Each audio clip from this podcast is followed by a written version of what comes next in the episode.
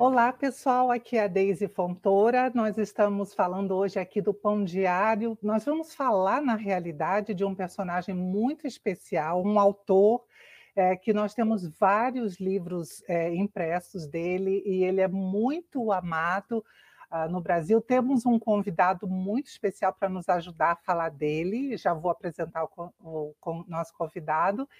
Uh, e o nosso programa hoje, então, vai ser dedicado a Charles Haddon Spurgeon, que era um pregador inglês conhecido como Príncipe dos Pregadores do século dezenove, e nós estamos comemorando cento e oitenta e nove anos de nascimento dele. E nós trouxemos para conversar conosco a respeito desse grande pregador, um outro grande pregador brasileiro, o pastor Jeremias Pereira, que é pastor na Oitava Presbiteriana, em Belo Horizonte. Eu vou deixar ele se apresentar um pouquinho mais, porque esse homem tem história para contar também. Ah, e nós vamos falar a respeito de Spurgeon, porque me contaram, um passarinho chamado Edilson, que é o diretor do Pão Diário, contou, e o pastor Jeremias confirmou que ele gosta muito, de, especialmente de um livro que nós temos aqui do Pão Diário. Então, pastor, a palavra é sua, pode se apresentar melhor, por favor. Fala, gente boa. Paz do Senhor a todos e graça. Bem, sou Jeremias Pereira, filho de seu Anatalão Pereira e dona Ilca Durães de Oliveira e Silva. E nasci em Janaúba, Minas Gerais, há sessenta e oito anos. Uh, sou casado duas vezes, fui casado brevíssimos, dezessete anos, seis meses e duas semanas, com uma moça maravilhosa chamada Ana Maria de Souza Pereira da Silva. Entre as coisas extraordinárias que Ana realizou por graça divina, nós dois juntos geramos três filhos, Jeremias Júnior, Lucas Davi e Ciro Daniel Pereira. E também ministerialmente, Ana pastoreou junto comigo a oitava igreja, desde que nós casamos em oitenta e dois. E Ana veio a morrer no ano dois mil, vítima de um câncer. Entre as coisas que o Senhor concedeu a Ana, foi junto com o pastor Marcelo Gualberto e eu fundarmos um movimento de oração chamado Desperta Débora, que começou aqui na oitava igreja e a Mocidade para Cristo o tornou, o ano passado, o movimento oficial da Mocidade para Cristo mundial, estando hoje em cem países, louvado seja Deus. Então, depois da viuvez, Deus é que consola e cura a gente. O consolo é um milagre. Então, Deus levantou uma moça extraordinária, chamada Cláudia Maria Torres de Araújo, que se tornou Cláudia Maria Torres de Araújo Pereira da Silva, e ela já tinha uma filha, é, Rúbia Mara. Cláudia eh, tinha se casado, divorciou, e esse divórcio foi, acabou se tornando um instrumento para que ela conhecesse ao Senhor Jesus. E eu, quando ela se divorciou, nem imaginava que Ana iria morrer. E Deus, na sua bondade, então, nos uniu, somos uma família misturada. Do ponto de vista do pastorado, estou desde mil novecentos e oitenta e dois na oitava igreja presbiteriana, oitava porque de um a dez é por número, aqui em Belo Horizonte. Fui pastor auxiliar de oitenta e dois até noventa, e aí até oitenta e nove, de oitenta e nove para cá, pastor titular da igreja. Celebramos, nesse maio, cinquenta e quatro anos de vida da oitava igreja. Obrigado, Deise. Estamos juntos. Eu que agradeço, pastor. Muito obrigada por ter apresentado essa história toda que o senhor passou. Acompanho o senhor já tem um tempo. Acompanhei como adolescente, né, o surgimento do Desperta Débora, e como é bom a gente conhecer de perto as pessoas que participaram dessa, desse movimento, né?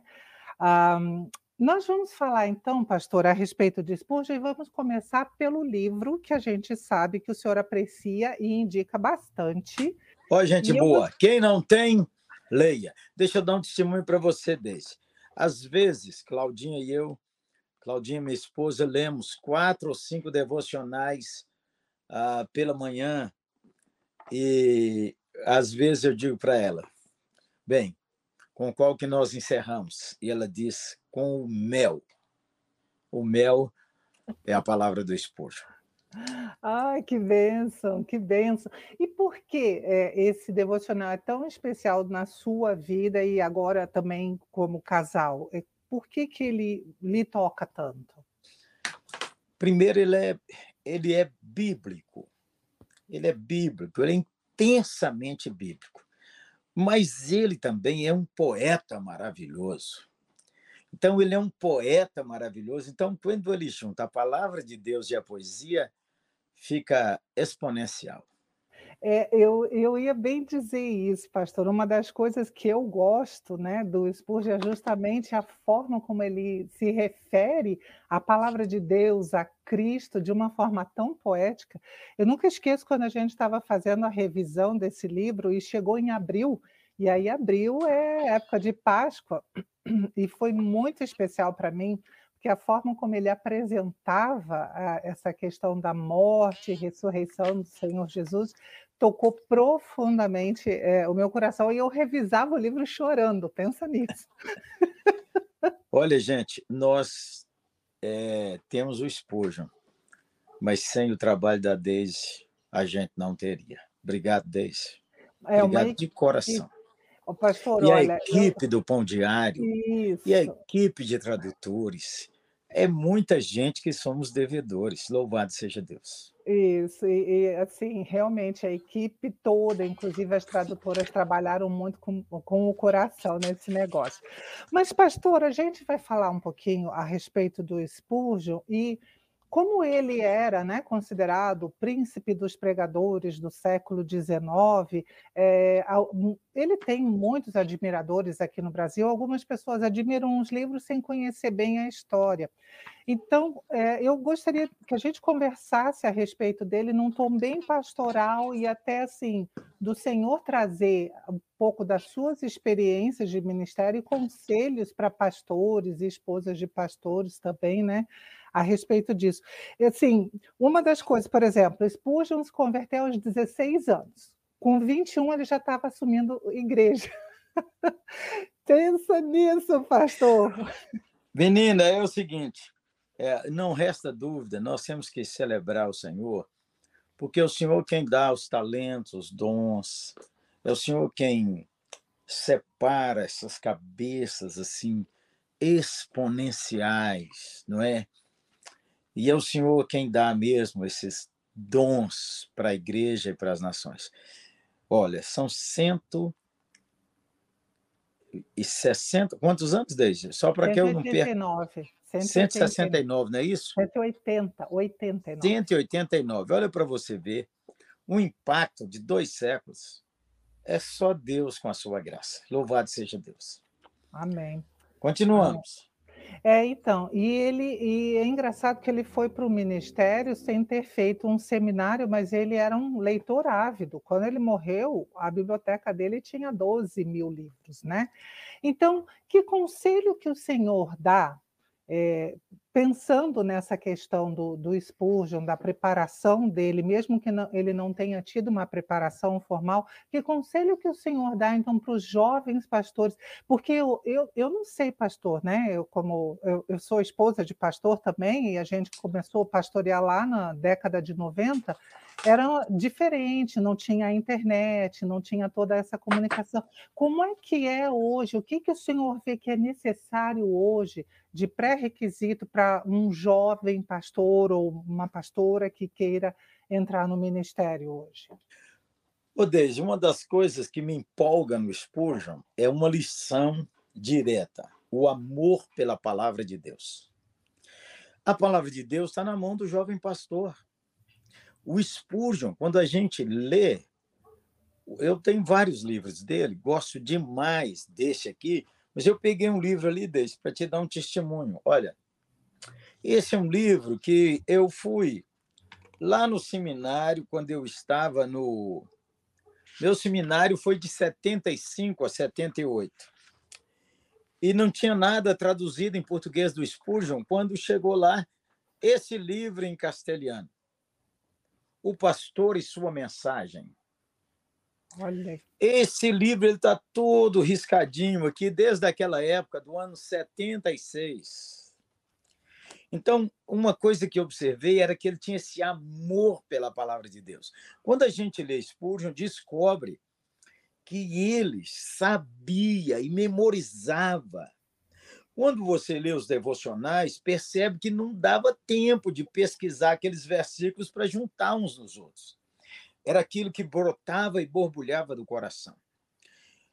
Essa é uma das lições que o pastorado hoje precisa, é, de qualquer idade, manter viva: o amor pela palavra de Deus. Ler grandes porções da Bíblia, conhecer a Bíblia. Acima de conhecer a Bíblia, conhecer o autor da Bíblia, o nosso Senhor Jesus Cristo. A segunda, o impacto que, ao ler o Spurgeon, a gente percebe, e você acabou de dizer aí, é que ele era um leitor ávido. Ele lia dedicadamente. Então, essa desculpa aí, ah, eu não tenho um seminário formal, não cola, não cola. Por quê? Os livros estão aí. E hoje, disponibilizado online. Então, tem condição de ler. Quem vai cuidar? O Spurgeon teve que cuidar a época dele, e nós temos que cuidar a época nossa, da época nossa hoje, de como organizar o tempo. Aí, pastor, olha, isso que o senhor falou é uma das coisas que, assim, que eu mais admiro o Spurgeon. Tudo bem, ele não tinha a internet, é, como a gente fala, não tinha computadores, é, toda essa tecnologia que a gente tem, mas ele escreveu cento e trinta e cinco livros, É, três mil e seiscentos, não sei quantos sermões, é, só o Tesouro de Davi, que é o comentário dele dos Salmos, é uma obra super extensa, cuidava de uma igreja grande, ah, e cuidava de orfanatos... Dá um minuto, Deise. Tá, ok. É. Tenho ele aqui em castelhano, menino. É, nós, nós temos uma edição reduzida dele em português no Pão Diário também. Essa eu não tenho ainda. É, então aí, ó, olha, já, já, já, a gente já conversa com o Edilson para o senhor ter. Edilson, me mande que eu vou divulgar, Edilson. E ela é legal o... porque como ela foi resumida por um especialista em Spurgeon. Então, ele tentou tirar a alma da coisa, e ele é um livro grande, tá? Mas não são todos os volumes. É todos os salmos, mas não todos os volumes. E ele fica fácil de carregar para lá e para cá. Então, essa que é a facilidade dele, sabe?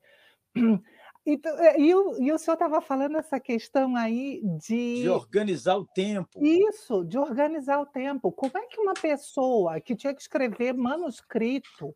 E eu, fico, eu às vezes eu ficava, meu Deus, eu acho que o senhor deu um dia de mais de vinte e quatro horas para o Spurgeon, não é possível, porque hoje a gente tem dificuldade de fazer tanta coisa quanto ele fazia. Então, como que é essa questão, pastor? O senhor, que é um pastor tão experiente no ministério, de uma igreja grande também, autor de livros também, conferencista, como é que a gente arruma tempo para tudo e para cuidar da igreja? Ah, não, primeiro tem que cuidar de ti mesmo, né? Como Paulo falava para Timóteo, começa cuidando com... Como é que, como é que faz isso, pastor? Ô, menina, nesse sentido, eu acho que o Spurgeon não encorajou a gente, não.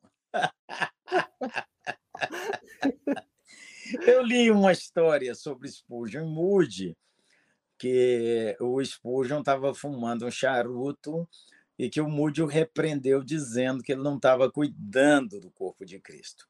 E o Moody, e o Spurgeon disse ao Moody: nem você com essa barriga desse tamanho. Dois homens honestos. Outra coisa que me empolga no Spurgeon, que nós estávamos falando, depois eu volto no tempo, me empolga no Spurgeon seu bom humor. Gente do céu! Que bem-humorado que o Spurgeon era, não é? Exato. E eu me lembro que li é, em um texto dele que os líderes da igreja chamaram, que ele contava muita história, o povo dava risada, e ele disse assim: vocês não sabem quantas eu deixo de contar. Então, eu gosto demais, me identifico com ele. Sobre o tempo, você sabe, Deise, todos nós que aqui estamos sabemos, quem manda no nosso tempo somos nós. E se a gente pensar assim, o presidente de uma grande nação, ele tem as mesmas vinte e quatro horas nossas. Então, pensando bem, por que que, como que você multiplica seu tempo? Formando equipes, é buscando cooperadores e colaboradores. Distrações tinha no tempo do Spurgeon. Distrações tem no nosso tempo. Cada um de nós é levado pelas distrações do nosso tempo. Não é o Instagram, não é o Facebook, não é o WhatsApp que nos distrai. Somos nós mesmos que somos indisciplinados. Porque se você não olhar seu WhatsApp, igual algumas vezes, alguns de nós fazem, ele passa a manhã inteira lá, lá. Você passa o dia inteiro sem responder mensagens. E muitas vezes seu tempo é drenado porque você tem grupos demais. Então, quando a gente olha, ah, é porque naquele tempo não tinha tantos desafios como hoje. Como não tinha desafios, se ele pregava, porque se ele chegou a pregar, porque você sabe, tudo que é grande começou pequeno. Exato. E o impacto é a perseverança. Então, eu penso que a pessoa, para resgatar seu tempo, ele precisa disciplinar a si mesmo e precisa ter colaboradores que o ajudem em muitas coisas. É, olha, seguir... pastor, sim. É, é, é, essa questão é, da, dos colaboradores que o senhor colocou aí, como isso é importante, né? Porque realmente uma pessoa sozinha não conseguiria fazer tudo o que ele fez no passado e tudo como o senhor falou, né? Um presidente da República tem o mesmo tempo que qualquer outra pessoa do mundo e tem que fazer várias coisas. Pastor de igreja pequena tem muito trabalho, pastor de igreja grande tem muito trabalho. Enfim, todos nós temos os nossos desafios, mas realmente arrumar os cooperadores, como isso é importante. É a questão do humor que o senhor falou do Spurgeon. Às vezes, assim, lendo os livros dele, né, você quase ouve a, a, a igreja rindo, porque a gente Exatamente. Ri junto, né? Exatamente. E... Ele, esse, esse bom humor, eu me lembro desse livro aqui, ele me encorajou demais, porque naqueles tempos lá do seminário do ano setenta e oito... uma das críticas grandes era eu pregar desse jeito que continuo pregando. Não é? Finalmente arrumei alguém que, se alguém quisesse bater em mim, bata nele primeiro. E ele era o príncipe, né? Então vai bater no príncipe, né? Que todo mundo chamava ele de príncipe. Né? Então, eu penso assim, hoje o pastor, com essas oportunidades todas que tem, ó, nós temos a Bíblia em várias traduções, nós temos os livros que só tinha acesso quem sabia inglês, traduzido. Nós temos muitos autores extraordinários traduzidos. Precisa de tempo para ler. E o tempo é você que faz. Agora, é claro, se você é casado, é pai, já tem coisa boa. Tem mãe viva, pai vivo. Se você não formar equipes, a equipe pode ser uma coisa voluntária, né, irmão? Por exemplo, alguém quando... No, quando meus filhos eram pequenos, irmãos da igreja me ajudavam buscando os filhos na escola para resgatar um pouco mais de tempo. Então, a vida inteira a gente tem que mobilizar equipes. Se não mobilizar equipes, a gente não anda. É, exatamente. O senhor ainda tinha uma esposa bastante ocupada com o ministério também, né? Isso é uma coisa que o, o Spurgeon também tinha. Ele tinha esposa. Aí deixa também. Eu falar aqui com os, com os maridos. A mulher da gente, quem cuida é a gente, viu, irmão? A equipe é você mesmo. Bom conselho. É, exatamente, exatamente. Pastor, agora, agora nós vamos falar de uma coisa um pouco mais séria. ah, que muitos falam a respeito da questão da depressão de Spurgeon. Lendo os sermões, eu, eu nem sei se o termo depressão era usado no século dezenove, eu, mas eu ouvi falando várias vezes a respeito de melancolia. Eu acho que era como talvez eles reconhecessem essa questão da, da depressão. Eu lembro até de um sermão, ele citando um psicólogo e tudo mais, ou, sei lá, um estudioso da mente, eu não sei como se chamava naquela época. E ele tinha, além do, desse problema da depressão, ele tinha é, doenças físicas mesmo, né, que tornavam as coisas muito mais difíceis para a gente. Essa questão da depressão, pastor, qual a sua experiência com relação a isso, é, pessoal, ah, e como pastor também de pessoas que, e hoje, né, até a depressão é chamada de pandemia do século vinte e um. Então, como é, é que um pastor trata essa questão? E, infelizmente, outra coisa que eu... Tudo isso faz parte da mesma pergunta, tá, pastor? Então, essa daí eu acho que o senhor vai ter tempo mesmo para responder. Infelizmente, a gente tem visto é, suicídios cometidos dentro das famílias pastorais e, e entre membros das igrejas. Isso, muito provavelmente, por uma depressão não identificada ou mal compreendida também. E, às vezes, dentro da igreja, há, há grupos que têm preconceito, que é quase como se fosse uma coisa demoníaca, a, a depressão. Como que a gente trata isso, pastor? Primeiro, olhando do ponto de vista desse santo varão, homem de Deus. É, como estávamos conversando em off, muitas vezes ninguém sabe dos dramas de nossa alma. Segundo, nós não temos ideia do que a queda, o pecado, pecado fez estrago na personalidade humana. Terceiro, para a gente balizar, a graça de Deus é maior do que o pregador, a graça de Deus é maior do que nossos problemas, a graça de Deus é maior do que nossa própria capacidade de pregar. Então, nós, quando falamos Spurgeon, o príncipe dos pregadores, nós olhamos a perfumaria. Qual é a perfumaria? A perfumaria é, são as competências, a lógica, a criatividade.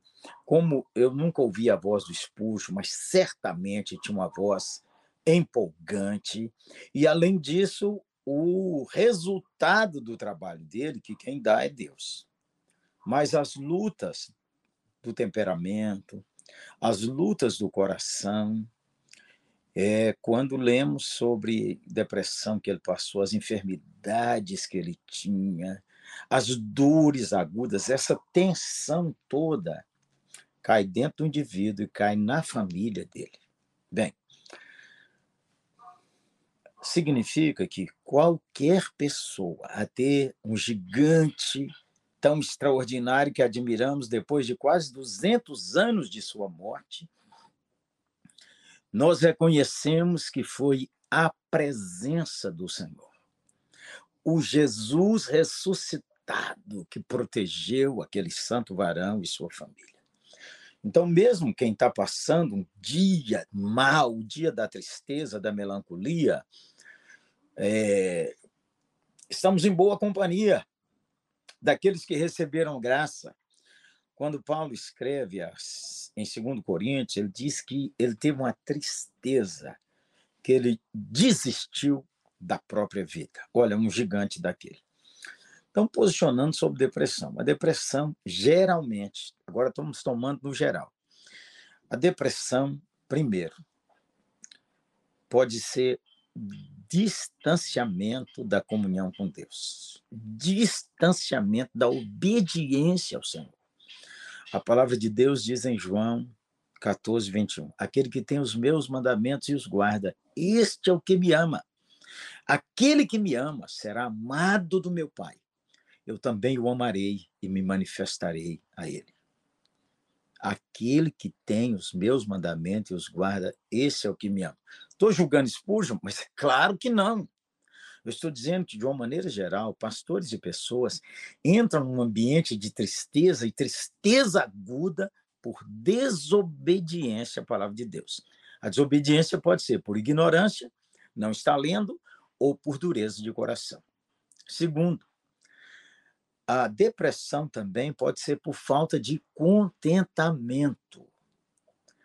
Quando não há contentamento, a murmuração, a reclamação, a, a, a mágoa, ela adoece a mente e a alma do pregador.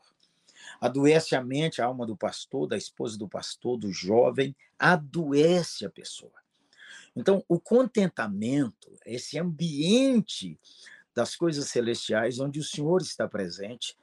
Eu me lembro de uma frase de doutor é, Charles Swindoll, que memorizei jovem. Tudo que me acontece passa primeiro pela mão do meu Pai Celestial. Tudo. Quando a gente lê Spurgeon e a ênfase que ele dá na soberania de Deus, que Deus cuida dos detalhes. Então, tudo que me acontece. Precisa dar uma olhada com um cristão maduro, se sua tristeza, sua amargura, sua melancolia está envolvido com pecado e desobediência à palavra de Deus. Em segundo lugar, a depressão pode ser uma questão física. Precisa de ir ao médico, precisa de ir ao psiquiatra. O, o, você sabe que tudo no organismo nosso é química. A gente come, um, vamos falar aí em Curitiba, hein? Vai naquelas, naqueles restaurantes brutais, menino. Churrascaria aqui no Sul, né?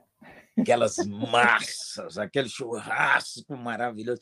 Parece que em Curitiba tudo é gostoso, menino. Eu também não acho. Nada... Aí você come um churrasco, quando tira o sangue para fazer o exame, não sai. Deu tantos pedaços de carne, sai é, ferro, vitamina A, vitamina B. Então, a química.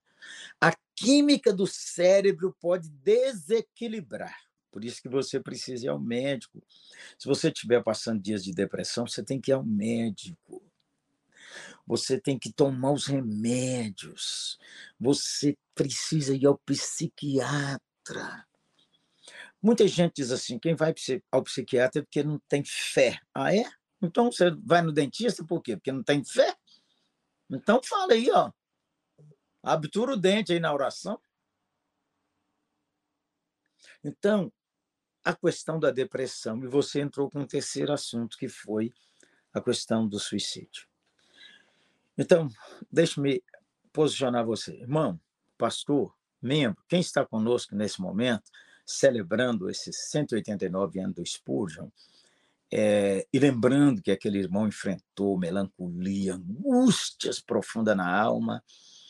Então, minha primeira pergunta é, você e eu estamos desobedecendo ao Senhor? Daqui a pouco eu vou contar que na pandemia eu pirei, pirei. Daqui a pouco, quando é oportunidade, estivermos. Segundo, eu nunca tive assim, um quadro que eu achasse que foi uma depressão, não.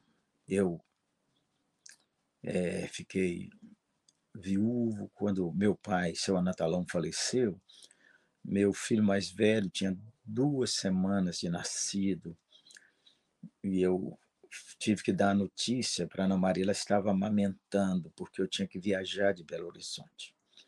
Foi uma angústia muito grande para mim. E depois, quando Ana Maria teve o, o diagnóstico de câncer, eu que abri, junto com ela, o exame, e depois no tratamento com quimioterapia, e depois, finalmente, quando o Senhor a chamou, e na viuvez, com três filhos pequenos, eu de, lembro de tristezas profundas, mas eu não, não sei descrever se era alguma depressão. E na pandemia, eu tive assim, um quadro também de abalo grande. Mas nunca pensei assim, eu, se eu devia tentar contra a minha vida. E nunca pensei em orar, dizendo assim, Senhor Jesus, me leva, que o mundo está ruim. O mundo nunca teve bom. E disse, ah, hoje está muito difícil. Mas nunca teve fácil, não é verdade? Então, nesse momento, eu quero recomendar a esposa de pastor, o pastor, vá ao médico, por favor. vá ao médico. E não para de tomar os remédios, não, achando que é falta de fé. Cuide de sua saúde, como ela é preciosa. É, é, isso que o senhor falou é outra questão também. É, às vezes a depressão vem realmente por uma questão é, circunstancial, né? Uma perda, alguma coisa assim, ou às vezes ela vem por uma questão física mesmo, né? Ah, e o senhor estava falando dessa questão de ir ao médico. É, uma das coisas que Spurgeon, no final da vida, ele sofria com dores horríveis, né? No corpo da esposa dele tinha também uma doença degenerativa que, por ser do século dezenove, ninguém sabia diagnosticar. Mas ambos foram ao médico. E eu lembro que o Spurgeon, por exemplo, ele foi recomendado a sair do clima frio de Londres e ir para o sul da França, no litoral sul da França, onde ele teria um clima mais quente para se recuperar. E, e para a esposa dele era o contrário, era bom ficar no frio de Londres. Então eles tiveram até que ficar, ele viajava para a França, voltar, enquanto ele tinha condição de viajar. Mas a gente vê que eles seguiram, tanto ele quanto ela, as recomendações que os médicos deram. Então é realmente isso, não tem questão de...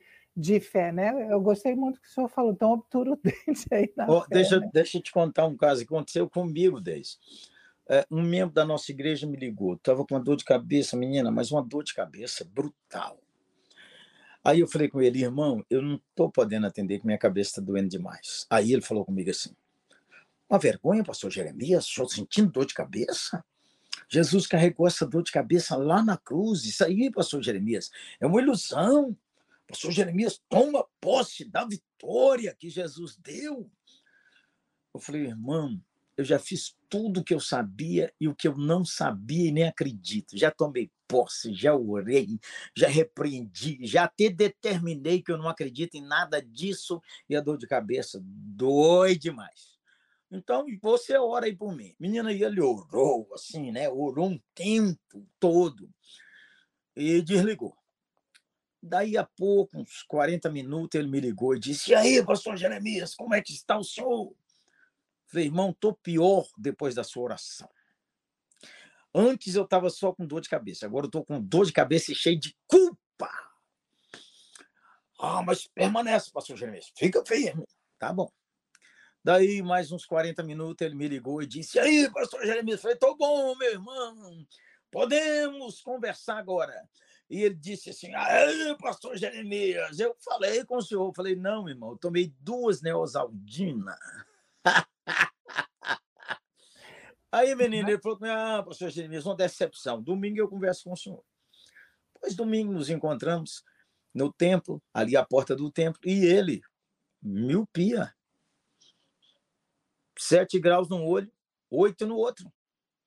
Ele disse, pastor Jeremias, uma decepção, não posso ficar numa igreja que tem um pastor que não tem fé. Falou, irmão, então toma posse, joga o óculos fora e vá dirigindo para casa, amanhã vou te sepultar. O povo às vezes não raciocina, não? Não, não. Não. Pastor, é, eu sei que nós estamos aqui para falar da, do Spurgeon, mas o motivo de nós termos convidado o senhor é justamente por causa dessa experiência que o senhor tem com Deus, de vida e de ministério. E o senhor mencionou essa questão da pandemia.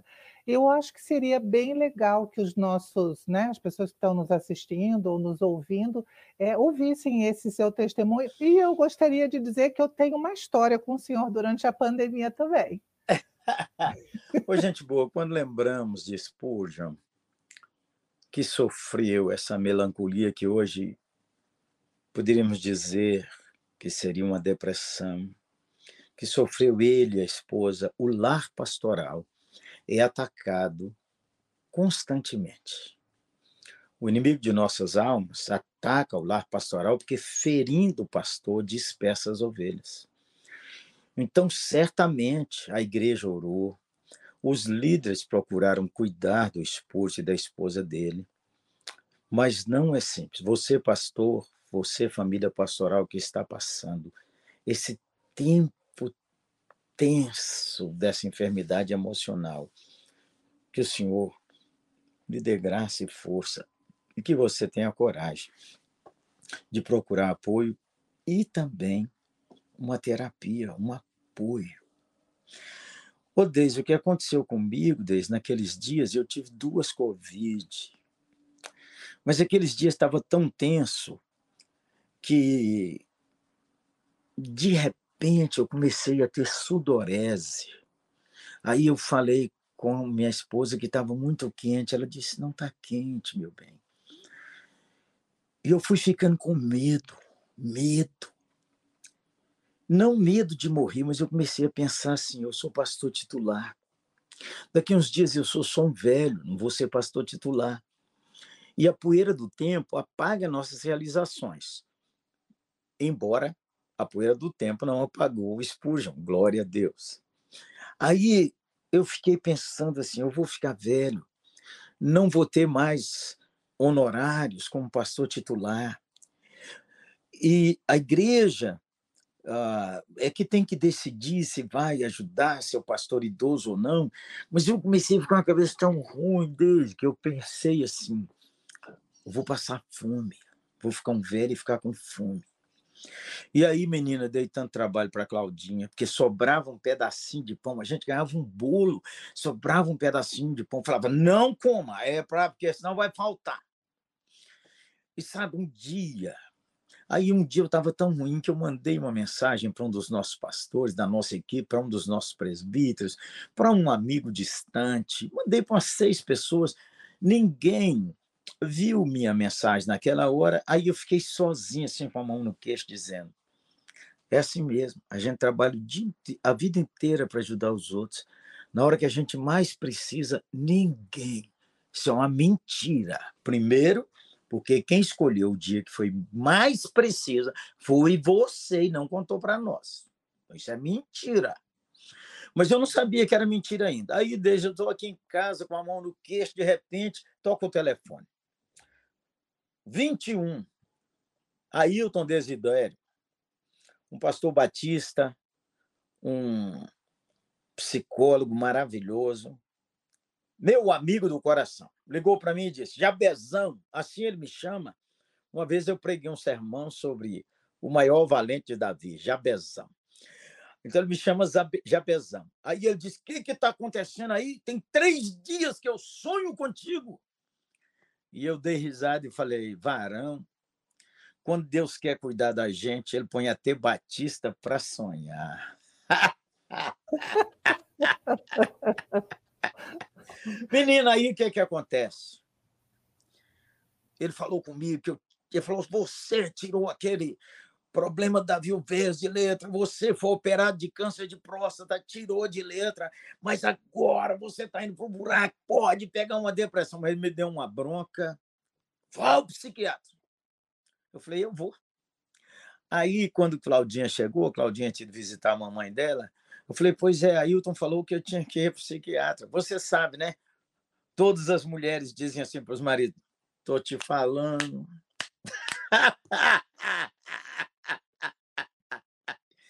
Menina, fui ao psiquiatra. O psiquiatra conversou, conversou, conversou. Eu falei, doutor, quais são os exames? Não, o, o, o diagnóstico é clínico. Eu falei, ah, então qual é meu diagnóstico? Ele falou, síndrome do medo. Eu falei, e o senhor está amarrado, em nome de Jesus. Aí ele falou comigo, eu conheço o senhor da internet, o senhor já me ajudou demais, o senhor trabalha também com a psique, tá, tá, tá, tá, tá. Começou obediente, doutor. Fui tomar os remédios. Depois eu fui num outro amigo psiquiatra, Ismael Sobrinho. Quando chegou lá, ele abriu o computador e falou, Gerê, sabe o que aconteceu? Seu cérebro inflamou. Seu cérebro não está tendo os nutrientes que ele precisa para equilibrar. Vai tomar esse remédio aí. Dentro de dez dias você está melhor. Menina, fiquei a maior sustância. Maravilha. Acabou aquilo, aquilo, acabou. Acabou. Ah, vou ficar velho, vou ficar velho. Se Deus agradar, estou na bênção. E aquele que cuidou na juventude, cuidará na velhice. E a gente só tem o que Deus dá. Louvado seja o Senhor. Amém, amém. Pastor, durante a, a, o Covid, eu tive crise de ansiedade, passei dois meses, dormindo uma hora e meia e fazendo revisão de texto. O senhor pode imaginar a minha preocupação, né? Com a minha falta de concentração, né? Pode imaginar. E aí, e eu não tenho o hábito de ver T V, eu não tive Covid, nem eu nem o meu marido, assim, por Deus mesmo, porque ele é capelão dentro de uma empresa de transporte público. Então, olha aí. Ou seja, né? Como é que é o nome dessa substância? Fábio, Fábio Fontoura. Fábio, Deus te abençoe.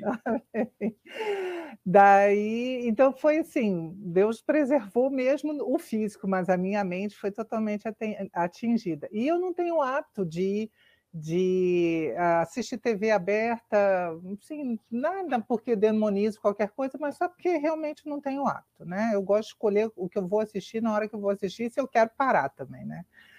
E, mas eu fui assistir jornal e todos os repórteres de máscara e aquele negócio começou a me dar um negócio, comecei a passar mal. Aí eu, ah, eu vou assistir uma pregação. E o YouTube me sugeriu uma pregação sua sobre Filipenses. Pastor, o senhor, tá, o senhor entrou aqui na minha casa. O Espírito Santo foi lá. Não, Jesus, Jesus fez fofoca. Ele foi lá falar para o senhor, fala para aquela mulher lá, que não é ah, aquela, aquela mulher expurjonista, aquela substância. Fala para ela não ficar desse jeito. E, pastor, foi... Eu posso dizer para o senhor, foi um sermão cura para mim. Aí eu distribuí esse sermão para tudo quanto é amigo e amiga, né? Agora, agora você vai ouvir também. Então, amém. Assim, obrigado. Agradeço muito a Deus pela sua vida, né? E eu, eu fico pensando... Da mesma forma como Spurgeon abençoou a sua vida lá em setenta e oito, quando o senhor encontrou identificação em alguém, né, com bom humor para trazer a mensagem, influencia a minha vida hoje também e de tantas outras pessoas, né, é, é, a influência que o Senhor tem exercido e também vai continuar até o dia que o Senhor Jesus chamar, né? Amém. Então, né? Desde depois eu vou precisar de dicas aí sobre escrita, viu, menina? Você me desafiou ao contar algumas coisas aí. Opa. Excelente, você me desafiou, glória a Deus. Sem saber. Oh, olha, oh, pastor, eu já estou começando a achar que você está virando ministério também, tá? Da minha parte aqui também. Já, algumas pessoas já me disseram isso, mas, pastor, conta com a gente, conta com a gente, conta até Amém. Com o diário aí nessa história também. Porque te, realmente tem abençoado. E uma das formas, né, a gente vê que a história de Spurgeon se perpetuou ó, ó, é, através dos escritos dele, do próprio testemunho dele, né, é, a, acerca daquilo que Deus fez na vida dele. E o Senhor também tem feito a mesma coisa. Então, assim, a gente não tem palavras para agradecer. A gente sabe que o Senhor é desses homens bastante ocupados por ter tirado esse tempo para conversar conosco, e eu gostaria de deixar aberto agora se o senhor tem alguma consideração final para fazer antes da gente se despedir aí de quem está nos assistindo. Ô, ô Deise, eu, eu quero honrar aqui a, o testemunho e a memória desse santo varão, o Spurgeon. Esse texto, todo ano eu leio várias vezes. É o texto da devocional da manhã de dois de janeiro. Perseverai na oração. Interessante observar como é, como é grande a parte das escrituras que fala da oração, seja fornecendo exemplos, reforçando preceitos ou anunciando promessas. Mal abrimos a Bíblia e lemos. Daí se começou a invocar o nome do Senhor. E quando estamos prestes a fechar o livro, o amém de uma fervorosa súplica chega aos nossos ouvidos. Os casos são abundantes. Aqui encontramos Jacó em conflito, ali um Daniel que orava três vezes ao dia, e um Davi que do fundo do coração clamava por seu Deus. Na montanha vemos Elias, na masmorra Paulo e Silas. Temos uma multidão de mandamentos e uma infinidade de promessas. O que isso nos ensina, além da sagrada importância e necessidade da oração? Podemos ter certeza que tudo que Deus fez se destacar em sua palavra, ele pretende que seja visível em nossa vida. se o Senhor falou tanto sobre oração, é porque sabe o quanto precisamos dela. Nossa necessidade é tão profunda que até chegarmos ao céu, não devemos parar de orar. Você não quer nada? Então temo que não tenha consciência de sua pobreza. Não há alguma misericórdia a pedir a Deus? Então que, misericó- que a misericórdia do Senhor mostre a você a sua miséria. Uma alma sem oração é uma alma sem Cristo. A oração é o balbuciar do bebê, o grito do lutador, o réquiem do santo morrendo em Jesus. É a respiração, a palavra de ordem, o conforto, a força e a honra do cristão. Se você é um filho de Deus, irá procurar a face do Pai e viver em seu amor. Ore para que este ano, olha, é de dois de janeiro, mas eu leio sempre.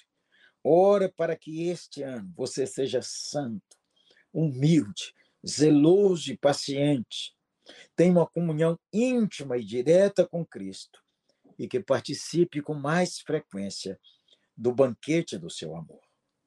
Ore para, ore para ser um exemplo e uma bênção aos outros e que possa viver mais para a glória do seu mestre. O lema para esse ano deve ser: perseverai na oração. Que palavra linda, viva para o meu coração, que quero deixar para você quando celebramos cento e oitenta e nove anos do nascimento desse irmão.